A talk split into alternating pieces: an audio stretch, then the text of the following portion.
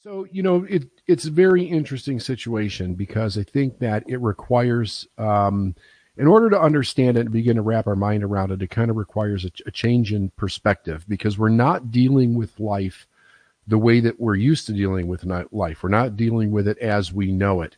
And I think that it's very important. I can't, I can't even stress how very important it is for a person to consider that before they start thinking about what do I do? How do I handle it? You know, how do I deal with my fear? The rules have changed. Sim- pure and simple, they've changed. And I call it, um, it's I, what I, the, the term that I've given it that I think gives it some perspective is like we've put, we've put life as we know it on pause.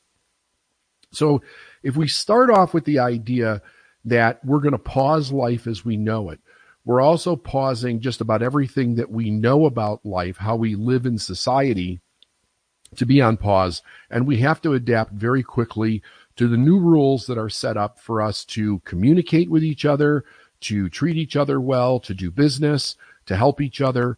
Um, and really begin to understand how that is and understand that that's going to that's going to go on for for some time right now and what's important to know is that even though we're in this crisis, our personal choice has not been taken away from us. What we choose in our life has changed, but our personal choice hasn't. So I find that one of the difficulties that people are having in problem solving or even in getting rid of the fear that they're dealing with so that they actually can move forward and do something is we're we're if we if we fundamentally understand the way the brain works, we are programmed uh, by pattern recognition. So that means that all of our life we get very used to patterns based on the way our personal life is, our business life is, society works, and we can respond very quickly to things automatically. We don't have to think about them day in day out. Most of the things we just react to, and it's because we're used to it. Now, with this new situation, a person is faced with a great amount of uncertainty and unknown in front of them every day because we don't know what this is really. Um, I mean, we know what it is, but we don't know what it all entails. We don't know how long it's going to go for, and we don't know how bad it's going to get before we get to the other side of it. So, the there's no pattern recognition to respond to this.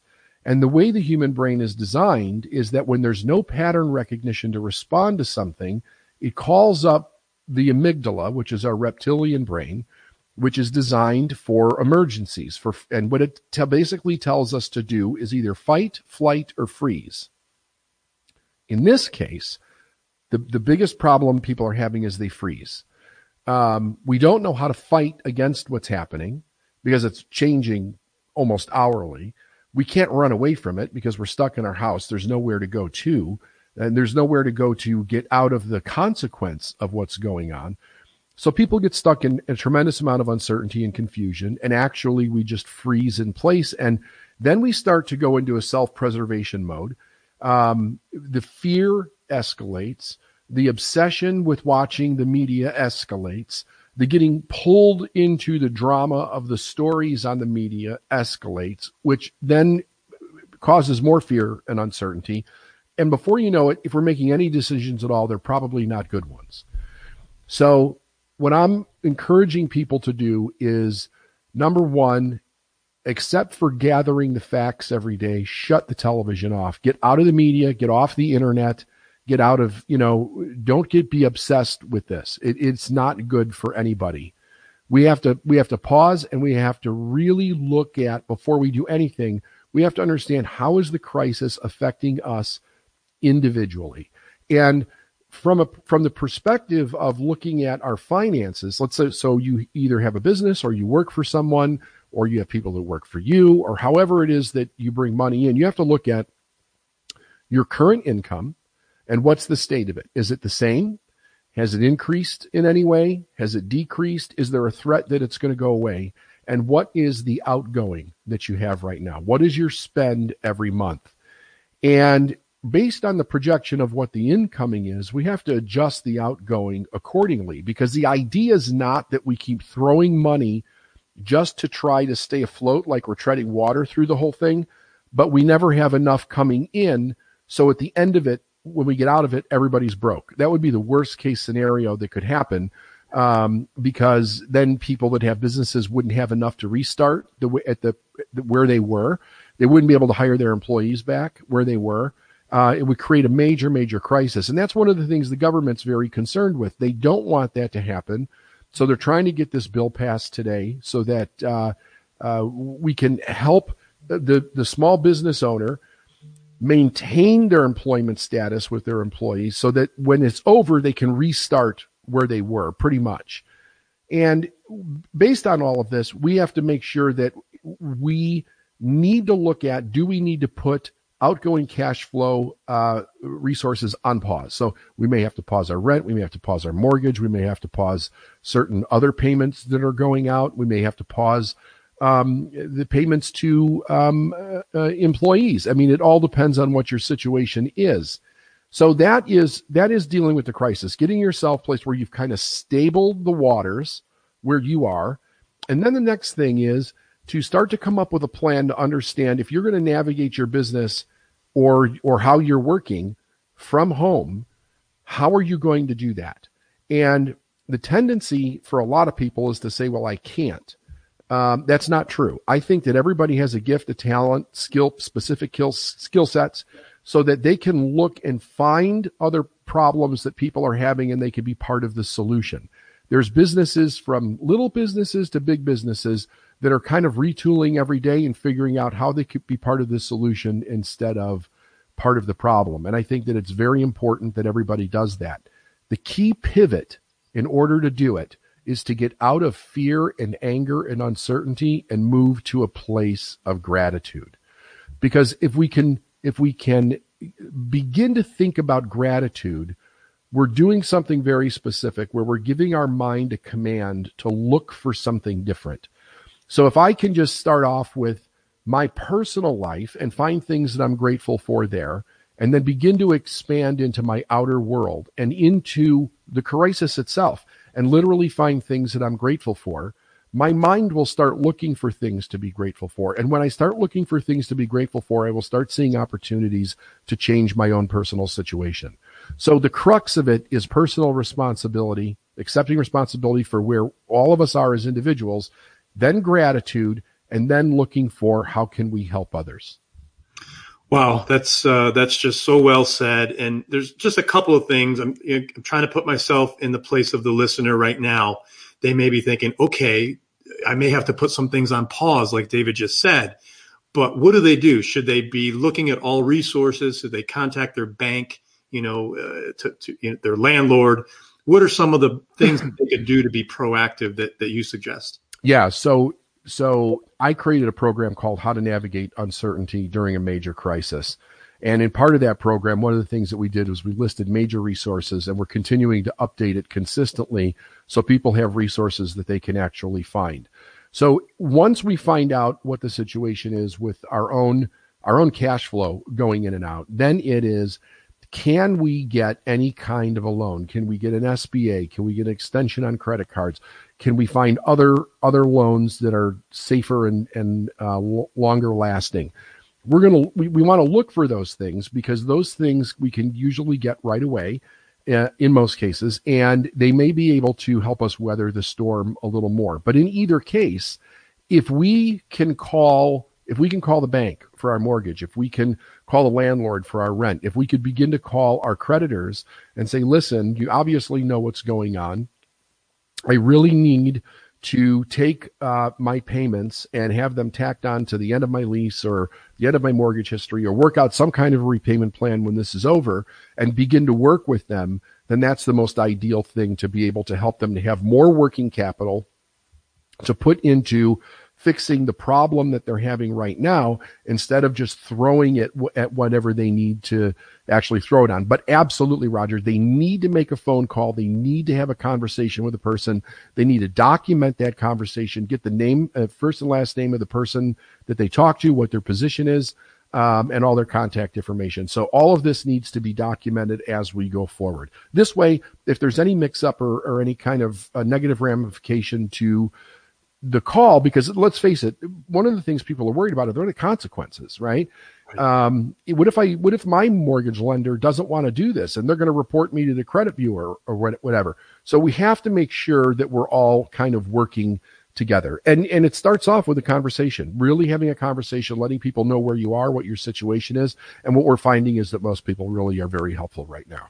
Fantastic. So, David, let's move into part two. We're going to post all these links in, in the body of this post so people could go listen to the full episodes. But part two, you talk about um, the mindset, right? How do you have a rock solid mindset in times of uh, uncertainty? I know you talked a little bit about it in part one, but more specifically now, how, with there's so much chaos happening uh, day to day, how do we maintain that mindset? I think that it is it is about first of all, controlling your external environment, what's around you uh, first. Because if you're if you're battling fear and uncertainty in your mind, but you have your radio on and your computer on and the television on and it's all the negative news, you're going to have a very difficult time doing this. If you're listening constantly to other people that are scared, if they're texting you, if they're calling you, if they're emailing you, if they're hitting you up on social media and they're only talking about fear and doom and gloom, that is not a good thing. It's absolutely not productive. So my first suggestion is get a hold of your environment, get it all clean of that stuff. And then you want to sit down and you want to start looking at what are your priorities and what can you be grateful for? Because if we're going to get a hold of our mindset, the only way that we're going to do it is if we can start to see the truth in this problem. What does a crisis do? It causes an extreme amount of chaos. The human brain does not like chaos um, when it has chaos, it doesn't know what to move toward and it doesn't know what to move away from. So it creates confusion in the hopes that you can withdraw from whatever the chaotic information is that you're receiving and so that you stop thinking about it. It it doesn't want you to move forward when there's chaos because it says it's just too uncertain. So we want to limit the chaos and bring clarity and order to our thinking.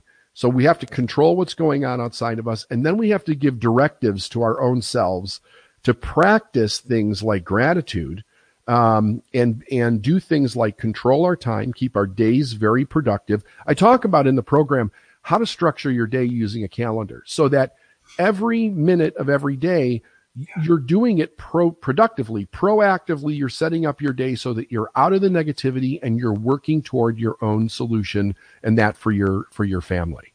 I love that, and I've actually been practicing that the, the past several days, and it works. I mean, I found myself I was I worked for 13 hours yesterday because I did just that. I set up calls, I had things to do in between, and I stayed very productive. Stayed away from the news, and man, I had a great day. Yeah, yeah, absolutely. Well, it totally works. It totally works.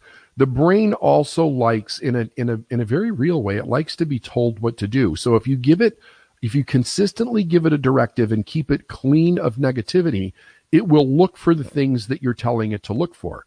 So when I say, what am I grateful for in my life right now? It will start to look for those things. That's a command. If you say, what can I find? What can I be grateful for in this situation? That's a command. And here's the thing the truth is, is that there is always something good about something negative because it's it's the polar opposite of the same thing. It's the law of polarity. Everything has an opposite and it's equal and opposite. But generally human beings are not programmed to see the good in something bad that happens. So it takes effort on our part to actually be able to do that. But here's the thing. The truth is it's always there. The good's there, the opportunities there, the people are there. The resources are there. It's all there, but we won't find it unless we get out of the negativity and start focusing. It's not just out of the negativity, but out of the negativity and focusing on what we're grateful for. Gratitude opens the door to opportunity. Looking for other people to help is your key to helping yourself. Okay, so for people that are listening that have never practiced gratitude, they're listening to you right now saying, okay, yeah, right, that sounds way too easy but maybe they're not at that mindset yet, right? How do those people get started, David? How, and how long does it take to, to get into a moment of gratitude? It doesn't take long at all. What does take, what does seem to take a little bit is a person letting go of the fear. Now you might think to yourself, well, why the hell would somebody want to hold on to the fear? Because when you're afraid of something that you're building an image. So when let's let me back up a second. When we go into fear, what we start doing is using our imagination in a, in a in a way that's that's negative. It's not good for us. Regardless of that, it's our imagination. We're building the images. We're creating the monsters in our mind. And as we do that, it gives us some sense of control, oddly, because it's our monster. We're creating it. We're creating the fear. And there's part of us that says that we can't let go of the fear because if I let go of the fear, something could bad happen when I'm not looking, and then I'm going to suffer a major consequence. So it becomes, excuse me, it becomes the known in an unknown crisis. So when we're filled with all this unknown and uncertainty, the fear becomes the thing that's known. So we want to hold on to that fear because it's the only thing that we know. How we can help people on the other side is unknown to us until we actually start to do it.